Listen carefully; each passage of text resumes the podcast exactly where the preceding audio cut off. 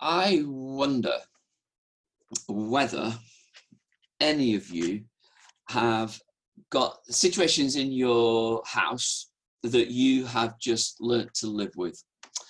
So, whether it is a broken chair, or a shower that doesn't work, or a dripping tap, or a dripping gutter, or whether there's a cracked window, or whether there's a paving slab that just needs uh, fixing, how many of you, just out of interest, and, and I'd just be, I'm kind of interested to, for you just put this on chat really, how many of you are living with a situation that you've just decided it's easier to live with than it is to change? And uh, if so, what is it? Just, just chat. I think you will encourage enormously so many people if we find out that I'm not the only one. So if there are things that you have learned to live with, just write down and I'll read them out.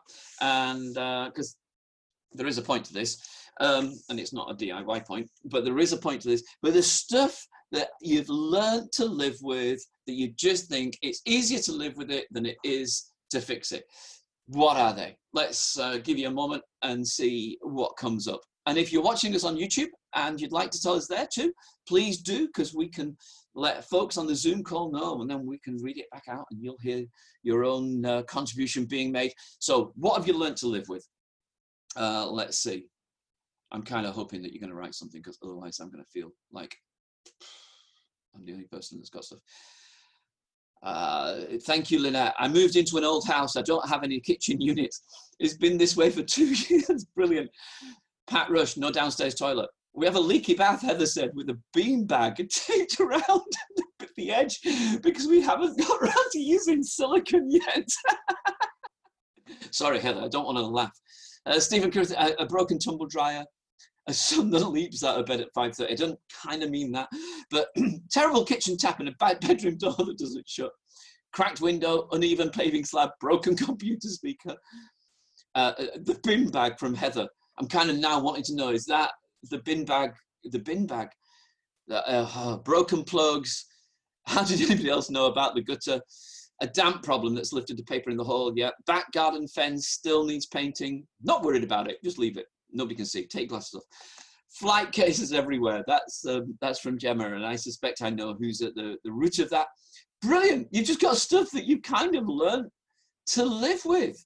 Um, absolutely fantastic. As the bean bag on the bath, not a bean bag. Okay, so the bean bag on the bath Thanks, Heather. That makes it much clearer. Our boiler has a dripping pipe, pipe that just drips into our garden. The plumber never routed it to the drain. We never called them back. Fantastic. Uh, dodgy painting that needs neatening up. My own work. Fantastic. How brilliant to read all of those. Makes me feel so much better. Thank you. It will help in, in the conversations that happen in our own house. Broken toilet seat yeah, dodgy door handles. The shower door hasn't hasn't uh, doesn't close properly. It's been like that for ages. We've got all of this stuff that actually it's just easier to live with in the end, and it's remarkable, remarkable how you get around it. Emily on YouTube said, We got a leaky roof which wets visitors when they call and it's raining. How fantastic is that? A leaky roof which wets visitors. It's because visitors know where not to stand, etc. Brilliant. There's just some things that you accept and you work around. You know it's not right, you know it's not perfect, but you just work around it. And um, sometimes it's like, I just can't face the the challenge of, of fixing it. Uh, sometimes you can't imagine that there's a way of fixing it, or sometimes you've tried to fix stuff and it's made it worse. I kind of know how that feels. And then there's other stuff in there, stuff that you're not going to write down on chat. The situations that you face that actually you've just learned to live with that are not great. Things like marriages that are just not as great as you would wish them to be situations at work that just are not as great as you would wish them to be. Things in a city that you look at and you go, they're just not right round here, but well, you learn to live with them. This morning, we're going to be reading um, from Acts, following this stream of the brilliant story of the early church. And we get to the moment where there's a pivot moment where the church moves into new ground. Up till now, up to the end of chapter seven, all of the action has been in and around Jerusalem. And now we're going to move into a new phase of their life. They're going to go to Samaria. It's a brilliant story. I love this story actually. It's got so much in it that's just worthy of, of comment. We can't do justice to it this morning, but they go to Samaria. Samaria was one of those things for Jewish people that they just couldn't fix you know as well as I do that that uh, Jer- uh, Jerusalem and, and, and the Jews and Samaria they were at odds and had been for so long. There's a historical reason for that, but this rift had grown up, and there were internal arguments that had meant the division, and people had just said it'll always be that way. You can't solve a problem like Samaria. And it has led to grudges, enmity, popular culture, is why when um, when Jesus met the woman from Samaria, it was such a shock. I love that story, by the way. Jesus has got 12 disciples and he says to them one day, I think all of you need to go and get lunch and bring me back some lunch too. And you can imagine the disciples going, Well, all of us? Yeah, all of you. I just want you all to go. Just just go and get lunch and leave me on my own. I'm tired. I need to sit down. And he sits and he sits at a well and he meets a woman of Samaria. And when the disciples come back, the disciples then ask, What are you doing with that woman? She's a woman, she's from Samaria. Massive shock. And then Jesus tells a story about the Good Samaritan, of course. And um, I don't really need to go to that. You kind of know the shock of the Good Samaritan. And you can imagine when Jesus told the story about the Good Samaritan, all the people in the crowd would have smirked because the Jewish people would have gone, There's no such thing as a good Samaritan. You don't get good Samaritans. And then the last time in Luke's gospel, um, you have a moment where um, John is, uh, uh, Jesus is going to Jerusalem. I think I've got this on a slide. Let's uh, read this together.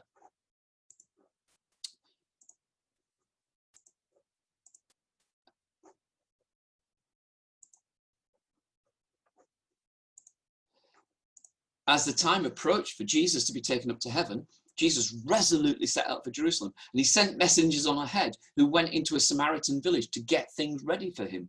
But the people there didn't welcome him because he was heading for Jerusalem. And when the disciples James and John saw this, they asked, Lord, do you want us to call fire down from heaven to destroy them? Just take that in for a moment. Lord, should we just burn it all up?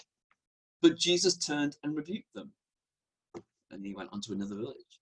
And you can imagine Jesus sort of just putting his head in his hands, going, Oh, John, James, please, you can't burn up every village that doesn't accept us. But they're Samaritans. Samaria was a problem that no one thought they could solve. So it's really interesting when you get to this part of the scripture and you see a city opens up and the city is in Samaria. I've asked Alan to read this morning uh, the passage for us. And uh, so, Alan, if you're ready and uh, unmuted, then uh, please read for us. Acts chapter 8, verses 2 to 25. Godly men buried Stephen and mourned deeply for him. But Saul began to destroy the church. Going from house to house, he dragged off both men and women and put them in prison. Those who had been scattered preached the, preached the word wherever they went. Philip went down to a city in Samaria and proclaimed the Messiah there. When the crowds heard Philip and saw the signs he performed, they all paid close attention to what he said.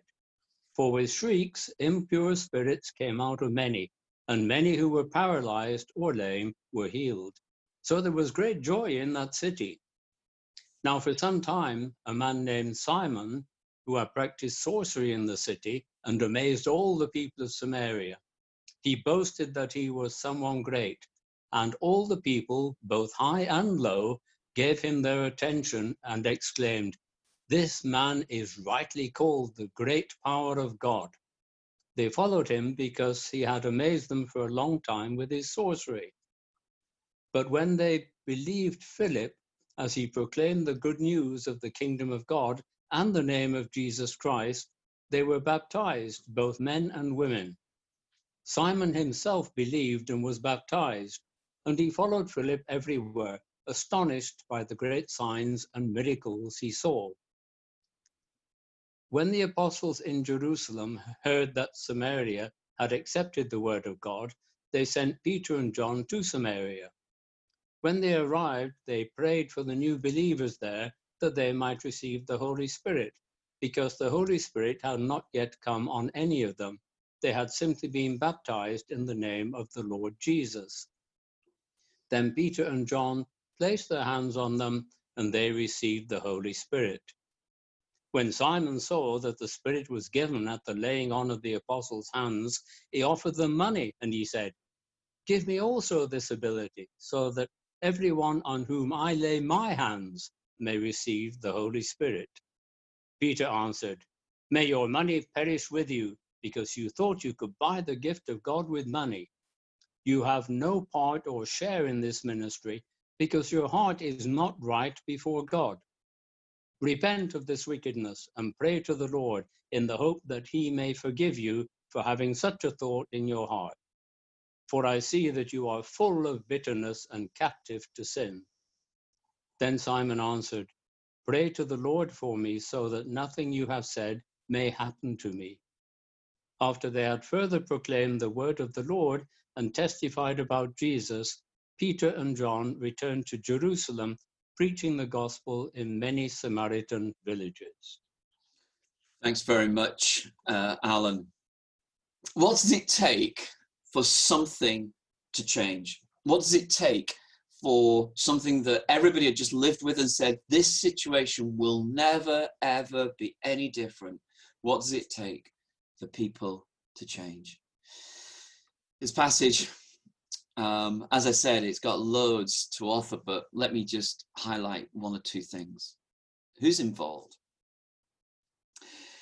These were unintimidated, weak, Christians.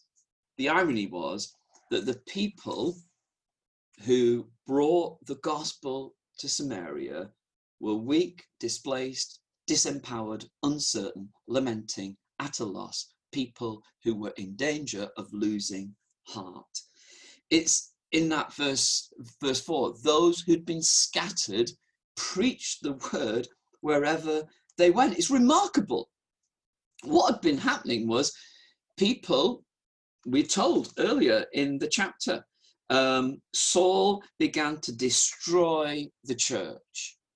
And as I wrote earlier in the week in Midweek Musings, when you read that, please keep in mind they don't have buildings. So when Saul, who would become Paul, when he's involved in destroying the church, what does he mean? It's not we're going to do damage to your building. It's actually we're going to do damage to you as an individual. We're going to destroy people. In fact, later in Acts, when Paul is telling his story to uh, King Agrippa, much, much later, he tells his story, and this is what he says. On the authority of the chief priest, I put many of the Lord's people in prison. And when they were put to death, I cast my vote against them. Many a time I went from one synagogue to another to have them punished, and I tried to force them to blaspheme. I was so obsessed with persecuting them, I even hunted them down in foreign cities. Paul is saying, actually, at that time, we were absolutely set out, we were determined to break this church. And those people who scattered because of that they preached the word wherever they went. At a time when it would have been easy to huddle together for safety, when it would have been easy to grow depressed, when it was easy to actually give up on Jesus, in the wrong time, at the wrong place, with the wrong people in Samaria, they carried on. Why? Because the power of Jesus was so at work in them, it was like an overflow it's a memory of chapter 1, verse 8, where Luke tells us that Jesus said to his disciples at that time, um, Stay in Jerusalem, you receive the power of the Spirit. And when the Spirit comes upon you, you will be my witnesses in Jerusalem, Judea, Samaria, And when you just read that, you think, well, actually, this is a quite a logical progression. It's a sort of like ever expanding circles, and you move out. But who would have thought that you'd get to Samaria because actually someone was after your life? This is how you get to be in a place that begins change. You don't need to be the strongest to be the one that creates change. In fact, the book of Acts as a whole is really about mission from the margins. It's about those people who feel on the side, who actually God uses the most. It's not hard for you to imagine yourself into that situation because some of you know how that situation feels. You know right now, I, you know, if we were to talk to you one by one, some of you would definitely say, I just feel like I've got nothing to offer here. I feel like I'm the weak one. I feel like everything's stacked against me. I feel like I'm not sure what's going to happen. Let me tell you, you might be in the right place. Those who've been scattered preach the word wherever they went. You might actually be where God wants you it might be so uncomfortable. When Philip and the disciples went down to Samaria, they don't fit. They're not part of that. But actually, that's where God begins to use them. Who's involved? Not the strongest, actually, often the weakest. What does it take? Well, it's that show and tell, the kingdom of God.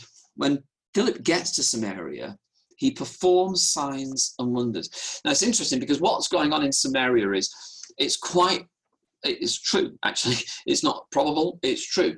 That what was going on was a mixture in samaria of elements of the jewish faith and elements of magic and superstition and paganism. And it all got mishmashed. And um, the reason that happens and we're going to see this a lot in the book of acts is that magic um, is a way of controlling things. That's why people use little sort of um, amulets, sort of um, brooches or things that would go around their neck. Um, if you go on holiday to places like Turkey, you might have seen the, the sort of the, the little evil eye thing. And it's kind of a, a, a way that, that people would tell you uh, to keep ward evil off. Amulets or spells and it, it happened a lot. It was a way of how do you get prosperity? How do you make sure the future's going to be safe? How do you get fertility if you can't have children? How do you deal with your enemies? Well, you've used these spells. Nowadays, we don't. We think of ourselves as as more sophisticated than that. Although actually, most of us know that our society as a whole is a mixture, it's a mishmash of folk religion, science, and consumerism or hedonism so there's sort of like the mishmash of folk religion. Um, it's amazing how many uh, people that you might know are quite sophisticated would go, well, touch wood, things have been quite well so far. You know, and you think, gosh, where does that come from? Or when someone dies, well, they're just looking down on us, aren't they? And it all becomes this sort of superstitious mishmash of faith that's kind of folk religious. And the last hundred days, pretty much most of those days, politicians have stood at a podium with two scientists either side and said, We are being led by the science. And uh, as though there's only one science, uh, but the idea that actually you can trust this, this is how we'll get out of this situation. Trust the science. And then consumerism or hedonism. So they tell us we've got to go back to the pubs to actually bring money back into the economy. And then they're saying, but please be careful, because they know that actually, in the normal scheme of things, people don't take care. Well, that's our situation. In Samaria, the signs and wonders were being done that would suggest there's a bigger power than Samaria knew. Philip goes in and he proclaims the Messiah. And when they see the signs and wonders that he performs, they pay, pay close attention to what he said. And what really interests me is the, the thing that Luke highlights impure spirits or evil spirits came out, things that had held people. The paralyzed were healed, and the lame were healed. And if you get that as a picture of a whole, it's like a city that's been tied down, a city that's been said, well, actually, you can't move, things will not change. And Philip comes and preaches the kingdom of God and the name of Jesus. These two things. What does it take for a city to change? It takes people to be released. It's like every individual person that was involved here, those who'd had the evil spirits, who'd got involved and, and they'd been taken over really by impure spirits, things that were leading them away from God, that was causing trouble in their life, that was causing them to be fearful, anxious, closed down, those who were ill and couldn't move.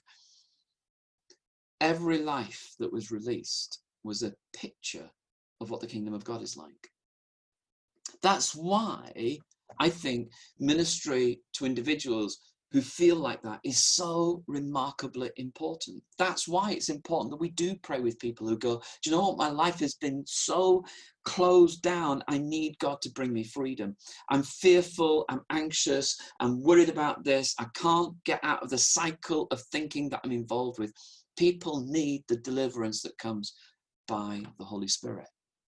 It's why people who are ill need to be prayed for. It's why Wednesday lunchtime prayer ministry time, I think is really important to have introduced in this time. And I want to see it developed and go forward because people are living a life less than that which they were offered in Christ. But alongside that, people need to be told actually, there is a kingdom. There is a place where God rules. Things are not right round here at the moment, and things should be different we were on a call with Andy Burnham, the mayor of Manchester, this week. And uh, he was talking about there's 100 church leaders, and he was talking about what he sees in the, the sort of the boroughs of Manchester as a whole. And he talked about hungry children. And he's saying two things. He said, Things are not right round here. It shouldn't be that children go to bed hungry, but they are.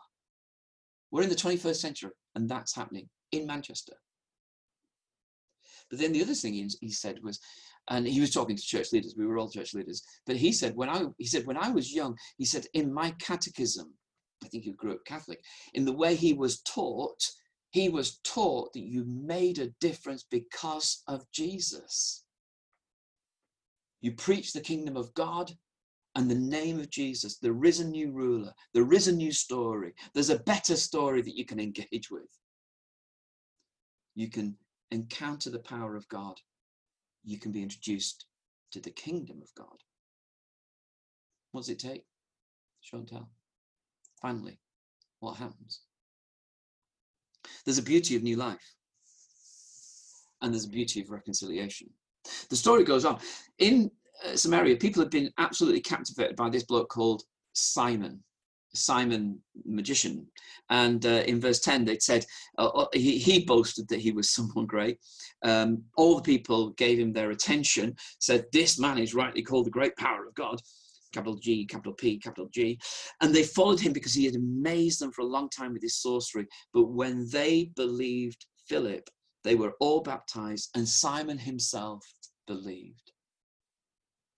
It's kind of like the, the gospel came and hit the thing that had held the city for so long. What Simon had been offering them was a pale imitation of what the kingdom of God was. And when Philip comes and preaches and they see people released and they see a city come alive, actually, what's going on at that point is a whole newness. And he gets saved as well.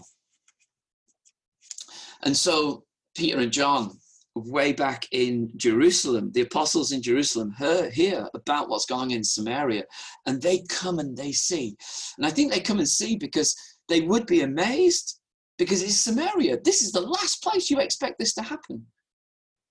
And they come because they want this new church in Samaria, this new move of God to be linked with what they're doing. But can you hear the beautiful irony of who goes? Peter, understandably, and John. John, the same bloke who'd said to Jesus, Can we just burn the, ta- the town up? Will you send down fire from heaven? Make him a crisp. And here he is now in reconciliation. And when this, the apostles come, they pray that they might receive the Holy Spirit because they've been baptized, but they haven't received the Spirit. And Peter and John lay hands on them, and the Spirit is given. There is a moment where we'll talk about maybe why that gap was there. We'll talk about that on Thursday in a small group. But right now, I just want to highlight the fact, the significant fact, I think, that it's Peter and John from Jerusalem who now are ministering in Samaria and the Spirit is coming. They become, if you like, the touching point between the Spirit doing a new work and these people who traditionally have been enemies. There's reconciliation, there's new life, and there's reconciliation. This is what happens when a city opens itself up to the gospel.